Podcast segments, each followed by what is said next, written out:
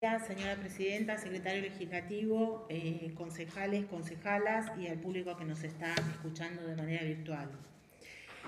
En este inicio de un nuevo año legislativo, nos debería encontrar renovando el debate sobre la ciudad que queremos. Desde Unidos y Organizados seguimos expresando que el proceso de crecimiento aceptable eh, para la ciudad debería ser el que nos permita bienestar para todos los sectores, sustentabilidad social, económica y ambiental. Estamos abocados a seguir desarrollando una agenda legislativa propositiva y constructiva, intentando aportar ideas para la resolución de los problemas de la población.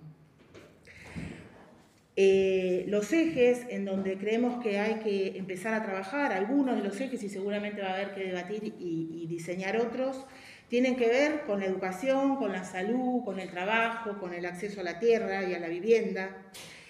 Eh, y esperamos que se puedan construir consensos para poder justamente abordar la solución de los problemas.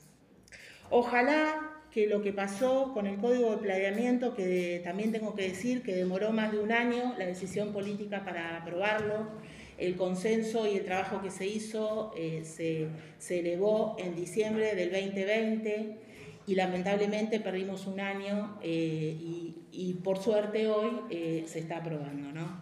Ojalá que se, que se deje la mirada eh, sobre, sobre los planteos que se hacen desde los distintos bloques y desde los distintos partidos, me refiero específicamente a Unidos Organizados, en donde se tardó un año para entender que las medidas que estábamos planteando y que consensuábamos con todo el resto eran en beneficio para la comunidad y no para un partido en particular. Cada uno de los proyectos que nosotros presentamos, cada una de las ideas que aportamos van en ese sentido y, ojalá que se siga entendiendo como se entendió este cambio de código en el mismo sentido. También quería manifestar la preocupación frente a algunos temas que creo que son urgentes de resolución y que tienen que ver en primer lugar con la educación, con la falta de previsibilidad. Bueno, hace poquito tiempo nos enteramos y, saludo también que hayan tomado la decisión de, desde el municipio eh, relevar conjuntamente con el Ministerio de Educación de la provincia cuál es la situación de la totalidad de las escuelas. Saludo que se haya tomado esa decisión. Pero también creo que eh, tener el dato de que tenemos 320 vacantes menos en la ciudad a un mes del inicio de clases, habla a las claras de una falta de previsibilidad, de una falta de planificación. La solución eh, de emergencia de aulas container, la verdad que remite rápidamente a decisiones que se han tomado en la ciudad de Buenos Aires y que yo mencionaba en algún momento que han tenido eh, em, fallos judiciales que obligaron a que justamente planifique la educación pública. Esperemos no tener que llegar a eso y empecemos de una buena vez a planificar los edificios que necesitamos para que todos los alumnos y alumnas de la ciudad puedan acceder a la educación pública de calidad. Eh, en segundo término, el otro problema que, creemos que es urgente tiene que ver con el agua. Eh, presenté el, 24 de enero eh, un proyecto sobre la incorporación del financiamiento de tanques de reserva domiciliario, porque es un déficit muy importante que tenemos en la ciudad. Hay vastos sectores de la ciudad que no tienen recursos para acceder al tanque y el tanque de reserva, justamente su nombre lo indica, es la reserva que les permite a los vecinos y vecinas cuando eventualmente se tiene que cortar el agua por los problemas que todos sabemos, no se queden sin el suministro esencial y puedan por lo menos aguantar hasta que se restituye el servicio.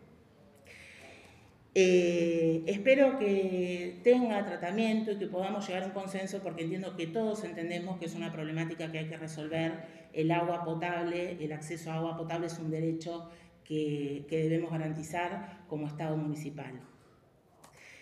Eh, además, también en nuestro presupuesto municipal ya aprobado hay un valor de 5 millones de pesos destinado a situaciones de emergencia climática y claramente la falta de agua ha sido eh, producto, entre otras cosas, pero lo ha potenciado más justamente la sequía y la baja del río Chubut del cual nos abastecemos.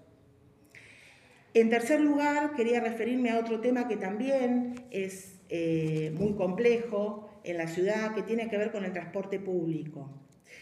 Y lamentablemente el servicio de transporte público, el único artículo que cumple rajatabla todo el tiempo es el aumento de la tarifa.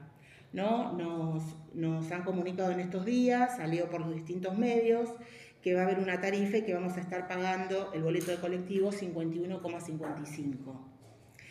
¿Y por qué me refiero a la tarjeta SUBE? Porque la tarjeta SUBE, entre otras cosas, es un subsidio directo desde el Gobierno Nacional a un montón de sectores que hoy no tienen ese beneficio.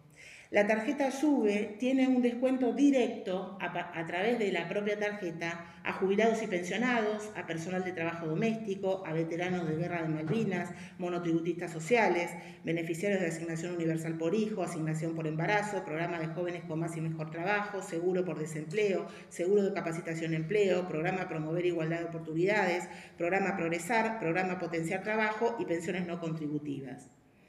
Todos estos beneficios son subsidios directamente otorgados a través de la tarjeta SUBE para todas las personas que cumplan estas condiciones. Ese beneficio nosotros lo estamos perdiendo por no tener el sistema.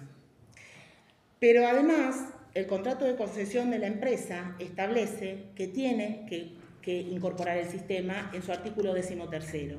Y nosotros en junio del 2020 aprobamos un proyecto de comunicación que expresa Comuníquese a la empresa Seferino del Sur que debe dar cumplimiento a la cláusula decimotercera del contrato de concesión que establece que la empresa inicie las gestiones ante el Ministerio de Transporte de la Nación para la implementación del sistema SUBE, debiendo informar a este cuerpo el estado de avance de las gestiones hasta su implementación final. Por supuesto, eso nada sucedió, o por lo menos no nos informaron al respecto. Y no solamente estamos perdiendo eso, sino que estamos subsidiando a la empresa de transporte con subsidios provinciales, nacionales y municipales eh, muy importantes y que, y que, son absolutamente necesarios, porque no estoy planteando eh, una negativa a los subsidios, pero también es absolutamente necesario que haya una contrapartida de un servicio acorde a lo que la comunidad necesita. No sé si todos saben, pero los colectivos los domingos no funcionan. O sea que una persona que quiere visitar a su familia, que quiere ir a la playa, que quiere hacer cualquier actividad, como tiene cualquier persona absoluto derecho, no lo puede hacer si no tiene esas actividades cerquita de su domicilio. Me parece que negarle a, determinado sector de la comunidad que no tiene acceso a otro sistema de transporte, eh, me parece que deberíamos debatirlo y deberíamos garantizar ese derecho. Em, también hemos hecho pedidos de informe respecto a esta situación y no hemos tenido respuesta. Eh, y también hay otras cuestiones que, la implementación de la tarjeta SUBE beneficiaría. Por ejemplo, la tarjeta SUBE se puede cargar por home banking, por mercado pago, de manera virtual, no es necesario ir a ningún lado.